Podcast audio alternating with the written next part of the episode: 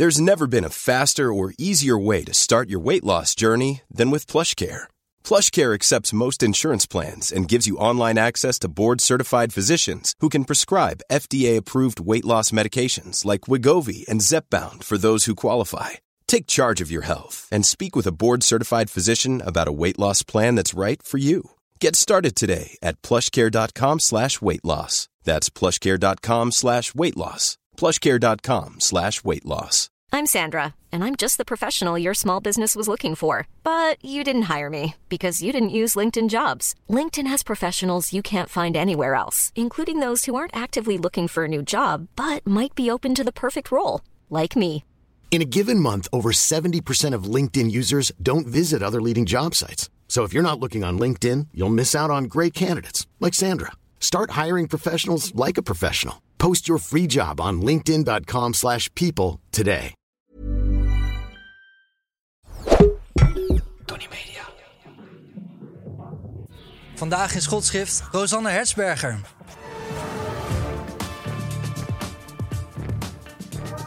Je bent microbioloog, columnist, schrijver eh, onder andere het boek Het Grote Niets, waarom we te veel vertrouwen hebben in de wetenschap.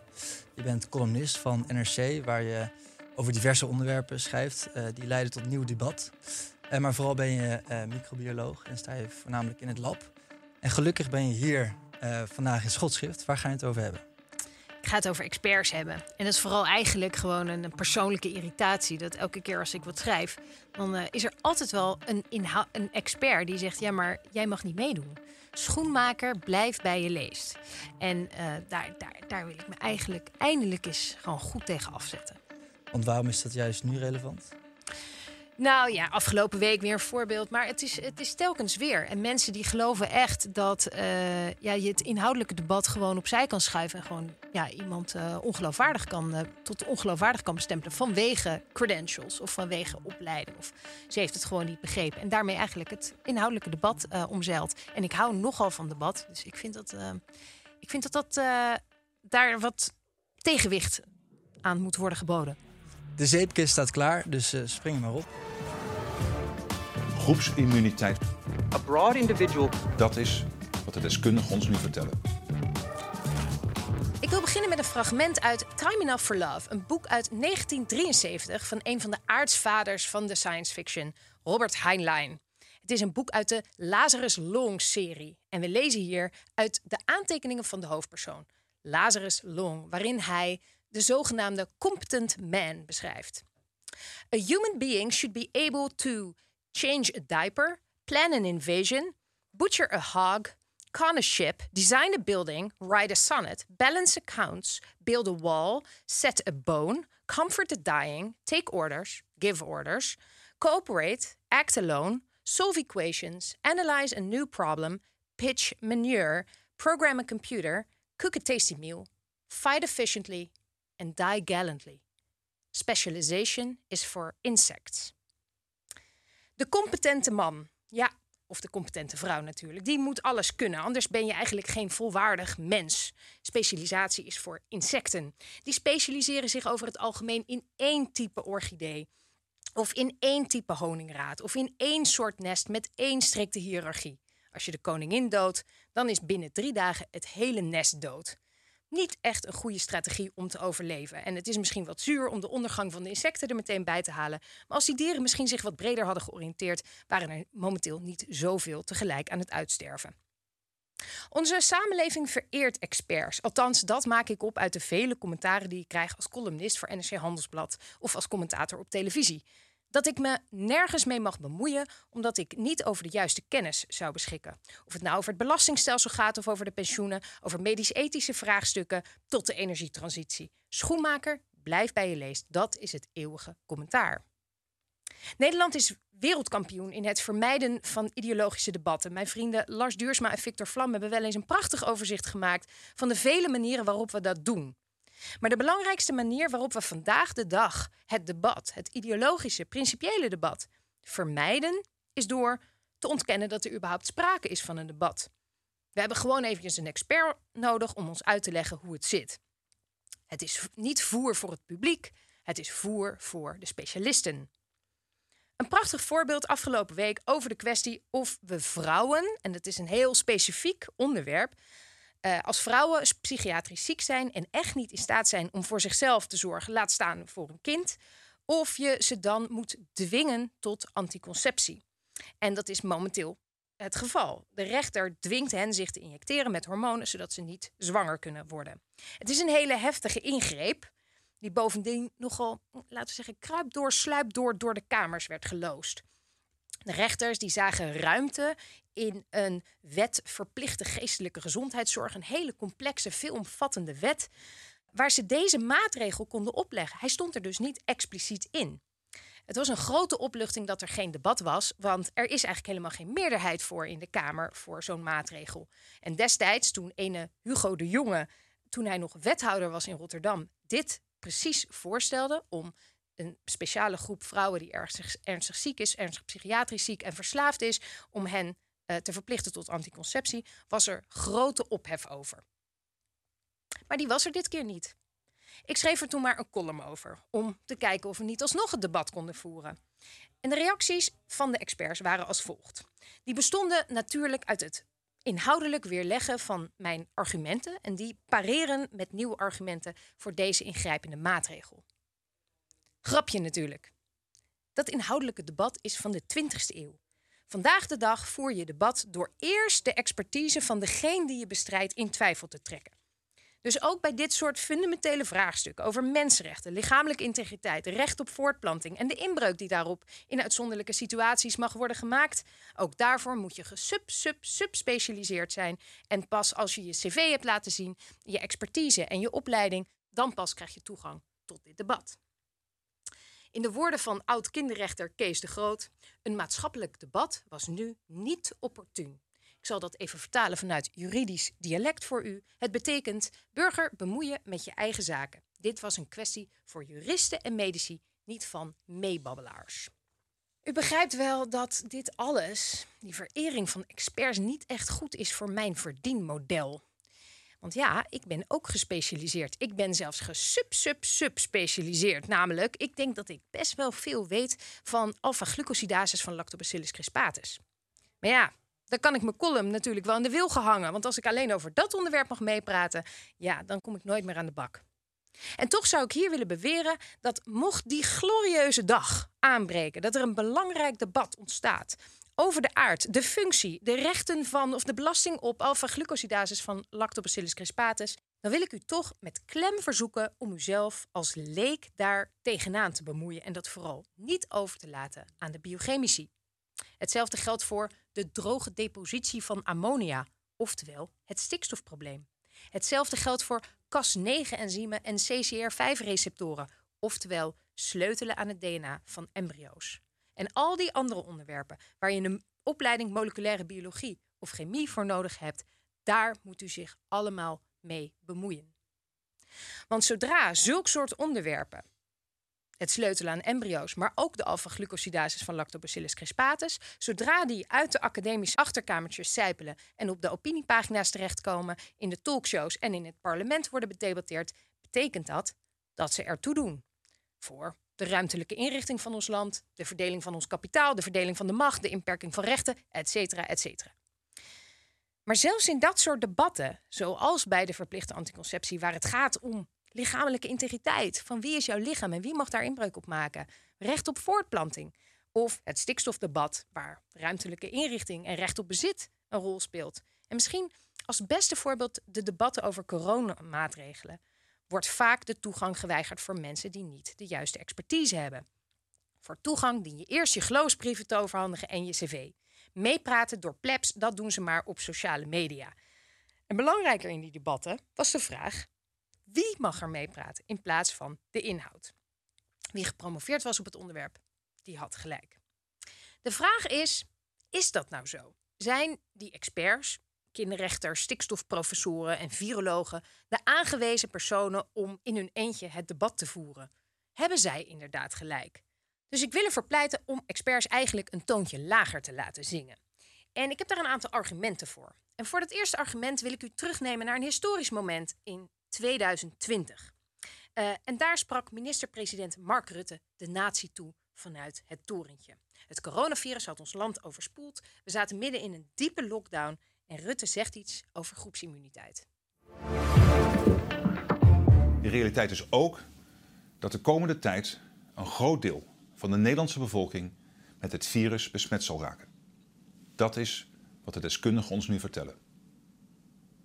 En wat ze ons ook zeggen, is dat we in afwachting van een vaccin of medicijn de verspreiding van het virus kunnen afremmen en tegelijkertijd gecontroleerd groepsimmuniteit op kunnen bouwen. Dat moet ik uitleggen. Wie het virus heeft gehad, is daarna meestal immuun. Net als vroeger met de mazelen. Jawel, wie het virus heeft gehad, is daarna meestal immuun. Net als vroeger met mazelen. De dag na deze toespraak belde ik met een van mijn zogeheten influister-virologen. De mensen die niet in de media verschenen en die wel degelijk veel expertise hadden op het gebied van virologie en specifiek coronavirologie. En op dat moment was het natuurlijk een nieuw virus, dus we wisten niet zo goed wat we konden verwachten. En mijn influisterviroloog zei het volgende. Uh, die groepsimmuniteit, net als vroeger met mazelen, dat gaat natuurlijk niet gebeuren. Ik bedoel, die kans is heel klein. Dit is een coronavirus, een bovenste luchtweginfectie bovendien. Die blijft circuleren. Die kan je zelfs na zes maanden gewoon weer krijgen. Ongeveer het tegenovergestelde van mazelen dus, waar je bij één infectie of één vaccin het nooit meer krijgt. Het coronavirus gaf zeer matige, oppervlakkige en vluchtige immuniteit. Nogal belangrijk voor de vooruitzichten voor een land, voor de wereld. De ene virusexpert is de ander niet. En zo zijn er nog een aantal redenen waarom je experts eigenlijk niet altijd het hoogste podium moet bieden. Ten eerste, en dat onderschat u vaak, leven experts vaak zelf in een subcultuur met allerlei koninkrijkjes. Zie de stikstofproblemen, waar de ene expert dit zegt en de andere expert dat zegt. Uh, die koninkrijkjes, daar bestaan ego's, daar bestaan macho's. We zeggen wel eens: science progresses one funeral at a time. Dat pas wanneer een grootheid komt te overlijden en er een hele generatie uh, pas zich durft uit te spreken dat hij die grootheid misschien niet altijd even gelijk had. De opleider, die heeft vaak geleid. Of de consensusopinie van de beroepsgroep. Daar wordt naar geluisterd. Want afwijken daarvan is levensgevaarlijk. Experts voelen altijd collega's over hun schouder meekijken. Nog een reden waarom we experts een toontje lager moeten laten zingen. Experts concluderen vaak dat de oplossing voor het probleem, het voorliggende probleem, is dat er meer geld naar het bestuderen van het probleem moet. Er moet meer macht uh, meer mensen en meer invloed naar de expert. En dat er vaker naar hun mening gevraagd moet worden en dat de rest eventjes hun mond moet houden. Experts hebben vaak onzichtbare belangen. Dan nog een reden. Experts zijn heel saai.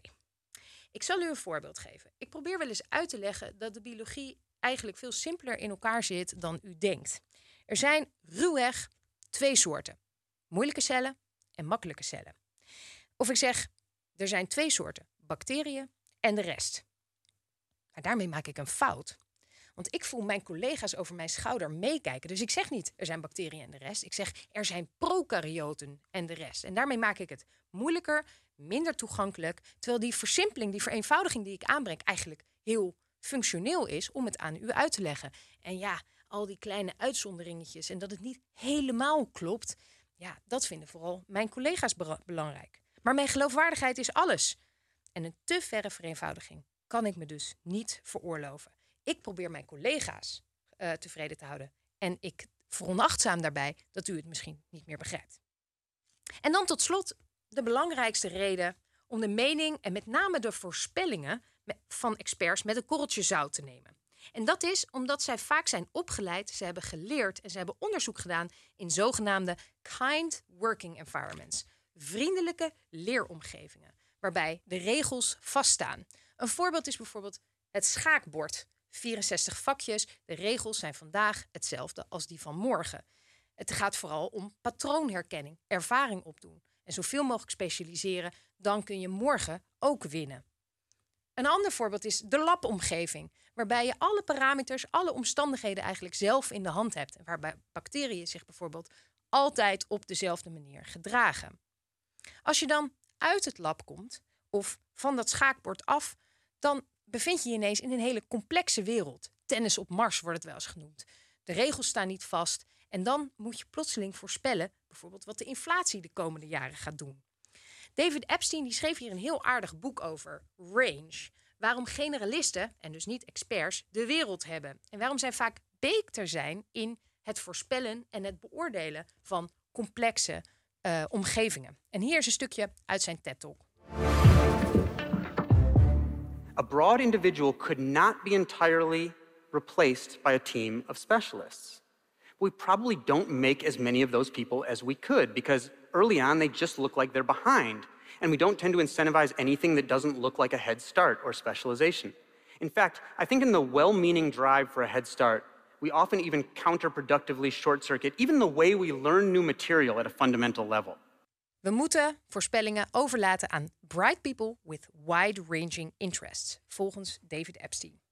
En dit is eigenlijk niet alleen een les voor het publieke debat, maar misschien kun je er ook wat meenemen voor je eigen ontwikkeling. Til jezelf uit het warme bad van je opleiding, van het gesubspecialiseerde en leer eens iets nieuws.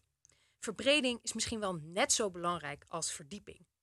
Een luier verschonen, een invasie plannen en galant sterven, dat moet een mens allemaal kunnen. Specialisatie is tenslotte voor insecten. Columnisten denken dat ze overal weg mee kunnen komen, maar dat is in schotschrift niet zo. Uh, daarom is hier Willem Treur om de nodige nuance te brengen aan de column van Rosanne. Jij doet een schotschrift, ik probeer een beetje uit te dagen, maar ergens is het, vind ik wel heel speculatief. Want je zou ook best wel makkelijk het, het omgekeerde kunnen onderbouwen van... ik vind juist dat experts te weinig aanzien hebben. En dat uh, je, jij met corona wordt dan een soort van op een hele uh, onsubtiele manier duidelijk... dat mensen helemaal niet begrijpen dat uh, een gebrek aan kennis... gewoon heel vaak je, je wel gewoon volledig disqualificeert. Het grootste gedeelte van wat daarover gaat... heb ik liever gewoon alleen experts in, aan tafel. En dat die experts dan lekker met elkaar in discussie gaan, lijkt me heerlijk. En dat als iemand een klein beetje dissident is, eh, terwijl die gewoon een beetje een kennisniveau heeft, moet je die zeker niet disqualificeren. Dat vind ik allemaal verschrikkelijk. Maar mhm. ik zit gewoon de hele tijd te luisteren naar mensen waarvan ik denk, die wil ik dat die helemaal geen spreektijd kregen. Eh, meningen over corona boeien mij helemaal niet. Mm. Mm. Weet je, omdat ja, wat heb je eraan? In een debat. Wat, dat is toch ruis, dat is toch tijdverlies. Als iemand ongeïnformeerd is, die begrijpt gewoon geen eens hoe virale infecties werken. Gewoon dat soort mensen kan je toch beter niet bij op één aan tafel vragen. En dan liever mensen die het oneens zijn en kennis hebben. Maar als het gaat over de avondklok en als het gaat over het coronatoegangsbewijs en zo, dan wil je mhm. die mensen aan tafel hebben. Ook als ze geen verstand hebben van virusinfecties. Dan gaat het over gewoon. Ja, maar dan wil ik niet uh, Jaap uh, uit, de, uit, de, uit de Stampotstraat, uh, maar dan gewoon iemand die iets weet van beleid of die iets weet van groepspsychologie of die iets weet die, waarvan je denkt: oh, ik ben echt interessant wat jij hier nou van vindt. Ja. Tuurlijk moet je. Ik begrijp jouw punt wel, want jij zegt zoiets van: als je op één onderwerp expert bent dan, en je bent een soort van. Uh, je gelooft zo heilig in je expertise, dan krijg je mhm. eigenlijk gewoon heel vaak tunnelvisie. Mm En daar ben ik het eigenlijk gewoon heel erg mee eens. Dank je. En dat zie je toch ook heel vaak op tv. Dan voel je ook gewoon van, joh, diegene zit nou zo uh, door te gaan op één specifiek punt. Nou, het is ook vaak zo politiek. Dus bijvoorbeeld, ik zag bij afgelopen week, zag ik uh, toen uh, de boeren al die hooibalen in de fik hadden gestoken, mm zag ik een agressie-expert bij de talkshow. Ja. En dat was gewoon een dame. En die, ja, die bracht best wel ja, platitudes, uh, tegelwijsheden en ook best wel politiek. Dus best wel één, hey, je zou er makkelijk wat tegen in kunnen brengen. Ja. Maar het is een expert. Durf jij dat?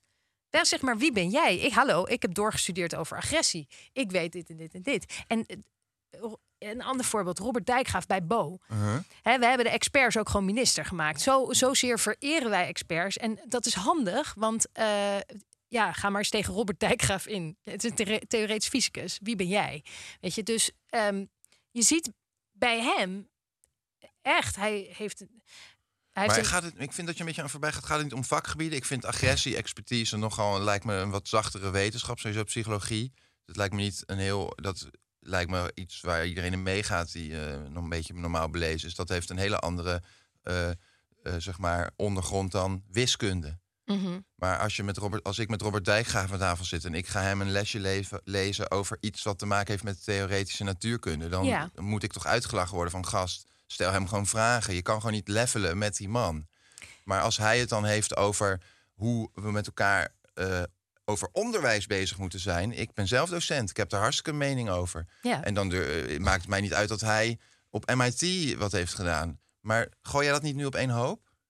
Misschien, misschien dat, eh, terecht. Maar ehm, wat, wat mij opvalt is de, die, dat inderdaad die expertise wordt geëxtrapoleerd. Mhm. Dus het gaat nu bijvoorbeeld over het nieuwe Centrum voor Wetenschapscommunicatie. En hij lanceert dat met Daar een... had je een hele scherpe column over. Dank je, Ja. dank je. Maar eh, weet je, hij lanceert dat met het idee van... ja, ik weet hoe je wetenschap moet communiceren. En niet alleen dat, ik sta voor de feiten en mensen die ze verkondigen. Eh, ja, dat, dat begint akelig veel te lijken op het ministerie van Waarheid. En, eh, en wij, wij hebben de feiten. Maar moet expertise niet ook gaan over competentie en vaardigheid? Dus eh, eh, dan spiegel ik het even naar jou. Jij, jij hebt gewoon eh, een wetenschappelijk beroep. Dus als jij dan biologische literatuur leest, heb jij eh, wel gewoon eh, de, het referentiekader om die literatuur te lezen. En Ja. ik niet. Ja, Dus als jij dan wat zegt over eh, ja, op zich echt een heel ander onderwerp, dan, Ja. heb, dan is het toch best wel normaal dat jij daar gewoon ook wat over vindt. En dat eh, als iemand dan super veel meer over weet, kan die misschien tegen jou zeggen van nou, Rosanne, het zit een beetje zo. Eh, je, mist een paar afslagen bijvoorbeeld. Ja. Maar een ander iemand die kan dan toch naar jou luisteren, omdat hij merkt van oh, zij heeft veel meer eh, competentie, weet je, om, om, om ook daar wat, wat over te zeggen. Ja, ja. Moeten we dat niet juist meer ophemelen dan? Dat je gewoon wat strenger bent van joh, het gaat om competentie en niet zozeer alleen maar om superveel vakgespecialiseerde kennis. Het hangt vanaf. Als ik met die competentie, als ik daarmee diepgravende impact heb op jouw leven. Dus zeg, Mhm. dit corona, ik ben geen infectioloog. Ik moet altijd mijn geloofsbrief houden. Ik ben geen viroloog, ik ben geen infectioloog, et cetera. Maar ehm, als ik met die kennis, ik heb deze papers gelezen en dat zegt dat jij nu eh, van acht, vanaf acht uur 's avonds thuis moet zitten. Mhm. Ehm, dan ga ik mijn boekje daarmee ver te buiten. Want ik kan alleen maar zeggen, nou, er staat dit en dit in dit paper. En wat vervolgens de maatschappij daarmee doet, dat is een wicked problem. Dat is een afweging tussen rechten en eh, gehoorzaamheid en vertrouwen. En eh, wat wil de politie, wat wil het bestuur, wat wil de oppositie, et cetera. Ehm, dat is iets voor de politiek. En wat je telkens bij die corona-beleid hebt gezien, is dat alles werd richting dat OMT gestuurd. Of richting de, gezondheids, eh, de gezondheidsraad. Ja, zij moeten beslissen wie er als eerste gevaccineerd moet worden. En telkens legden zij dat eigenlijk weer terug op het bord van de politiek. Nee, nee, nee. Jullie moeten prioriteiten aanstellen. Jullie moeten uiteindelijk het beleid maken. Hoe had dat dan moeten gaan? Ik, ik zit ook vaak te kijken en denk ook van... pff, eh, eh, denk je ook van, ze, ze maken er een zooitje van. Maar ik denk bijvoorbeeld niet dat ik het beter zou kunnen. Ik heb geen idee. Nou, het is uiteindelijk politieke Wie beslissing. moeten het dan doen, weet je wel? Dat is, is dat niet het lastige? Politiek, want je hebt representatie nodig. Dus je hebt een, een gekozen volksvertegenwoordiger nodig uiteindelijk... die draagvlak heeft. En je moet vooral Maar niet... kun je er omheen om dan een OMT te maken of eh, iets wat op daarop neerkomt? Nee, nee, je moet een OMT maken, maar die moeten zeggen... dit, dit, dit zien wij. Maar deden ze dat niet dan? Nee, ze hadden beleidsvoorstellen. Maakten ook Ze beleidsvoorstellen. maakten alleen beleidsvoorstellen, dus ze gaven Ja, geen... over eh, vaccinatie en over... dus het OMT eh, deed ook alleen maar politiek, zeg jij? Die nee, geen... niet alleen maar politiek, maar wel, eh, net als het RIVM, die, die komen wel tot conclusies en hebben daarin wel aanbevelingen. Maar hoe, hoe had dat dan anders gemoeten? Daar Nou, ben ik Rutte echt had het benieuwd naar zich naar. toe moeten trekken. En de politiek moet niet zeggen, dit zijn de experts en zij regeren vanaf nu dit land. Hè, we Maar zijn wat maakt Rutte dan beter als hij het zegt? Krijgt, krijgt hij dan niet de kritiek van jou die zegt... ja, Rutte, jij bent politicus, nou zit je gewoon verregaand... nu lijkt net of jij uit je eigen mouw allemaal eh, epidemiologische eh, visies schudt. Ja, maar dat moet ben jij? Ja, maar omdat sommige dingen zijn ideologisch ingegeven. Die, zijn niet, die komen niet puur en alleen voort uit de feiten. Hetzelfde geldt in het stikstofdebat. En dat, dat lijkt wel de hele tijd zo. Alsof er allerlei voldongen feiten op Den Haag neer, neerdalen. Zo van, nou ja, jullie kunnen niet anders dan gewoon ons volgen. Maar dat is niet waar. Er, zijn, er, is, een- er is een plek voor wetenschap. Hè. Die maken een soort van het kader waarin je kan begeven. Dit zijn de, dit zijn de cijfers. Dit, is de, dit, dit zegt de wetenschappelijke literatuur. Dit zegt de een. Dit zegt de het andere koninkrijkje in de wetenschap. Ehm, en hier moeten jullie een besluit in gaan nemen. En dat, dat is een democratisch proces uiteindelijk. Tenminste, ik vind dat dat de democratie toebehoort. Een volksvertegenwoordiging die uiteindelijk daar een afwegingen maakt. Die ook dus ideologisch gedragen is. eh, of uit, uit politiek voortkomt, uit overtuiging voortkomt. Mensen die, eh, mensen die daarin zitten, niet omdat ze de experts zijn, maar omdat ze een visie hebben over wat er moet gebeuren. En die is niet altijd puur en alleen komt die voort uit wetenschap en feiten. Dat begrijp ik ook wel. Maar het lijkt nu eigenlijk wel alsof je zelfs als terwijl je zelf wetenschapper bent, een soort land spreekt voor dat we daar maar niet met veel rekening mee moeten houden. Zeker. En ik heb zelfs een boek geschreven in 2017 met als ondertitel waarom we minder vertrouwen in de wetenschap moeten hebben. Maar vertrouwen in de wetenschap eh, zeg jij nu, maar ik zei rekening houden met. Want ik begrijp wel dat. Ik begrijp echt wat jij, waar jij het over hebt. Want als Mhm. mensen daar blind op gaan vertrouwen, dan uh, dat, is, dat werkt niet zo. Tuurlijk, dan word je, eh, om dat woord dan gewoon maar eens te gebruiken, een soort schaap. Mhm. En je moet er ook gewoon overal kritisch over dus. Ook als je ongeïnformeerd bent. Eh, dat, tuurlijk is dat wel normaal. Maar, maar als we het dan hebben over een land besturen of zo, lijkt het wel alsof je zoiets hebt van ja. eh, ik vind het gewoon eigenlijk best wel moeilijk te begrijpen dat je, dat je dan niet een soort sterker onderscheid maakt tussen dit zijn gewoon onderbouwde feiten. Hier is gewoon heel weinig ruimte voor discussie. En daar in dat gebied ligt de discussie. Wat doe je met die, met die observaties? Ja. Je maakt er bijna een soort van mening van, alsof alles een soort mening is. Maar Mhm. als je bijvoorbeeld ge- geleidelijk aan dat een pandemie langer duurt, steeds sterker begrijpt, weet je, hoe de besmettelijkheid werkt, dan Ja, ja, ja. dat overroelt toch gewoon al het andere gezwets. De, de dingen die gewoon eh, hard te maken zijn. Maar dat je bijvoorbeeld ziet dat in verschillende landen met precies dezelfde wetenschappelijke literatuur, die precies dezelfde papers lezen, volstrekt andere keuzes worden gemaakt. Ja, Maar nu gaat het weer over keuzes maken. Maar ik probeer juist te hebben over. Want ik ben er zo benieuwd naar van waar trek jij dan de grens? Wanneer stopt het met relevant zijn? Want er is toch gewoon af toe stopt wat met relevant zijn? de feiten. Want je Mhm. kunt toch, tuurlijk, soms eh, wordt het speculatief, maar ergens op tot een bepaalde hoogte is het gewoon eh, hard te maken totdat iemand eh, dat van tafel kan vegen. Nee, maar dat is- vind jij toch ook? Wat ik, wat ik wil laten zien is dat er, er zijn feiten, als het goed is, die kennen we niet altijd. Mhm. Er zijn verschillende papers. Er verschijnen, het, is best wel, laten we zeggen, de wetenschap produceert niet altijd feiten. Dat willen we graag, maar dat is niet zo. Eh, dus je hebt allerlei verschillende literatuur. Er zijn verschillende epidemiolo- epidemiologische datasets. En dan zijn er experimenten. En dan is weer huppel de pup. Moet bedenken, laten we het gewoon over mondkapjes hebben. Ja? Nogal een ingrijpende maatregel. Ehm, die Dat is eigenlijk toch geen ingrijpende maatregel? Dat is eigenlijk al een hele sterke mening. een ingrijpende maatregel om elkaar, om elkaar in de publieke ruimte open en bloot tegemoet te treden?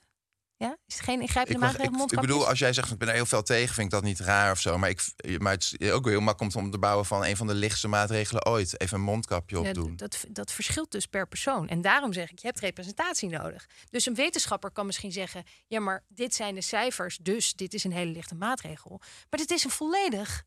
eh, dat verschilt echt per persoon. Dus in het onderwijs, hoe je er naar kijkt. Wat is de impact op, op leren voor kleine kinderen? Maar ook wat is, wat is het belang van in een publieke ruimte... Je zou het zelf in het democratische kunnen trekken. Hè? Want in sommige landen kun je als oppositie je nauwelijks verenigen. Als je Mhm. nou ook nog eens even iedereen verplicht om altijd een mondkapje te dragen, dan maak je je oppositie ook zwakker. Je recht op vereniging maak je zwakker. Het recht om te communiceren, om gewoon open en bloot elkaar tegemoet te treden. hoe- hoe- ik kan het echt niet. Hoezo, hoezo is dat zo'n sterk verband dan met elkaar? Met Als- mondkapjes? Ja. Ik denk dat dat wel redelijk eh, daar. Ja, je bent moeilijker te verstaan. Je ziet gezichtsuitdrukkingen niet meer. Het wordt veel verbaler. Hè? Al die non- eh, non-verbale communicatie valt zo'n beetje weg. Ja, ik denk dat dat een groot probleem is voor je communicatie. Ja. Ik moet wel zeggen dat ik even niet meer helemaal weet hoe we hier nou kwamen. Waren Nou, nee, maar laat ik het zeggen. Dus, dus eh, wereldwijd zijn er allerlei OMT OMT's die regeringen adviseren. Mhm. Die OMT's die kijken allemaal naar precies dezelfde data. Hè, de wetenschappelijke literatuur is internationaal en in het Engels. Mhm. En in Zuidoost-Azië concluderen ze... er is 100% mondkapjes. Als in, er zijn grote boetes als jij in de publieke ruimte geen mondkapjes dragen.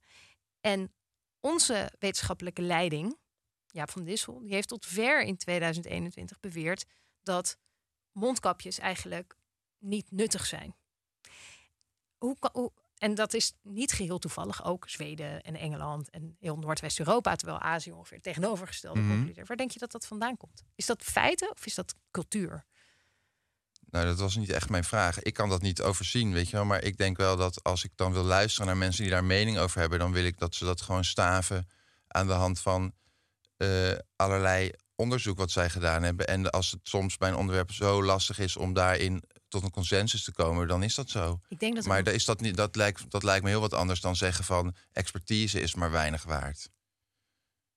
En misschien, Mm, maar dat is, zeg ik ook niet helemaal, maar in, het, Mm. in een debat en in voorspellingen en in wicked problems is expertise minder waard. Ja, dan denk ik de maatschappij op dit moment inschat. Ik denk dat we maar eens even naar een mooie oplossing toe moeten gaan werken. Mensen die hebben een hoop voor, ons, voor hun oren gekregen, die luisteren, die zitten te klapperen met hun oren. Misschien sommigen schieten in de emotie. We moeten die mensen toch ook wat troost bieden, Rosanne. Ehm, ja, bemoei je ermee. Bemoei je ermee. Ja, bemoei je ermee. Lees je in. En vertrouw experts niet op hun mooie ogen. Maar eh, wees kritisch. Oké. Maar toch niet als je net de OK ingereden Nee, wordt bij een hartchirurg. niet. nou, als je, nou, maar bij die hartchirurg, dat is precies het punt. Mag ik die wel vertrouwen? En die mag je vertrouwen en die mag je ook, eh, want diezelfde man of, of vrouw, vaak hè, vrouw, heeft al honderden van diezelfde operaties gedaan. En die patiënten zijn grotendeels levend van de operatietafel afgekomen. Maar de vraag is of die hartchirurg niet zou kunnen verbeteren en niet eh, ja, innovatiever te werk zou kunnen gaan en meer zou kunnen leren door een tijdje bij de gynaecologie te gaan werken. Nou, dat lijkt me een heerlijk vraagstuk om het hele land eh, mee eh, op pad te sturen. Denk er eens over na. En eh, als jullie een mening hebben over Rosanne of- voor liever over wat ik heb gezegd, niet over mij alsjeblieft. Ja. Rosanne Hertzbergers, ik maak me zin even af... meningen over dingen en hoe ze er allemaal tegenaan kijkt. Schrijf een mooie column, hou het netjes... maar wees wel kritisch en je hoeft niet geïnformeerd te zijn. Nou, is toch prima opgelost zo? Prima. Bedankt. Dank Willem voor de schoten en voor het mooie debat. Maar vooral Rosanne voor de column en het debat. Ehm, maar voordat we eruit gaan, nog even alles samengevat in één treffende tweet. De treffende tweet. Mijn pleidooi waarom je belangrijke debatten niet moet overlaten aan de experts, maar u zich als meebabbelburger er vooral tegenaan moet bemoeien. Volgende week, zelfde tijd, zelfde zender. Stella Bergsma.